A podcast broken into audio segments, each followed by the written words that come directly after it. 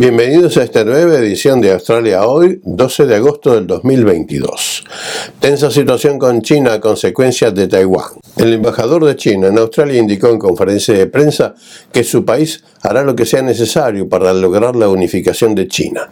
La intención de este país de reincorporar Taiwán está tensionando la situación con los países del oeste y sus aliados, entre los que se encuentra Australia.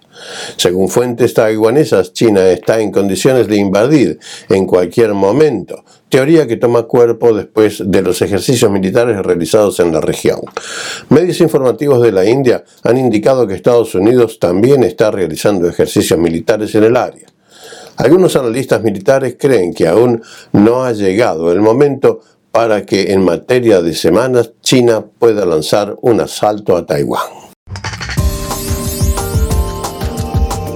A pesar del levantamiento de todas las restricciones relacionadas con COVID-19, los grandes centros de negocios en las principales ciudades capitales australianas no han logrado que la totalidad del personal ingrese a las oficinas. Un informe de la ciudad de Melbourne estima que solo el 40% de la fuerza laboral administrativa ha regresado a sus lugares de trabajo.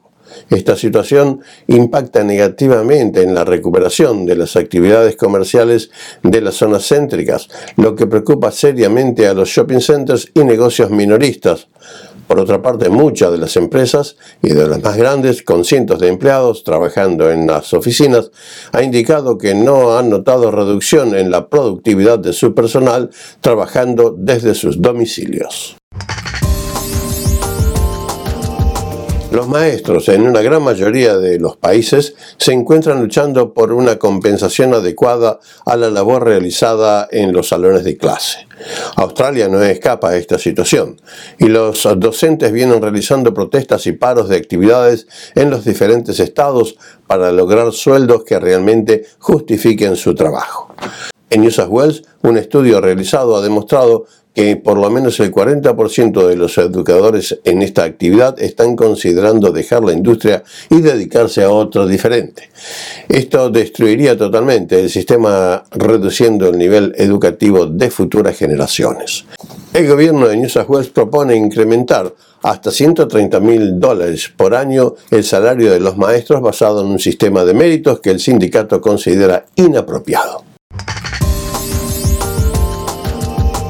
Para agregar más problemas a los ya existentes en New South Wales, cinco casos de asaltos sexuales han sido denunciados dentro del ámbito del Parlamento estatal. El premier Dominique Perrottet ha ordenado una inmediata investigación de las denuncias calificándolas de serias, impactantes y completamente inaceptables.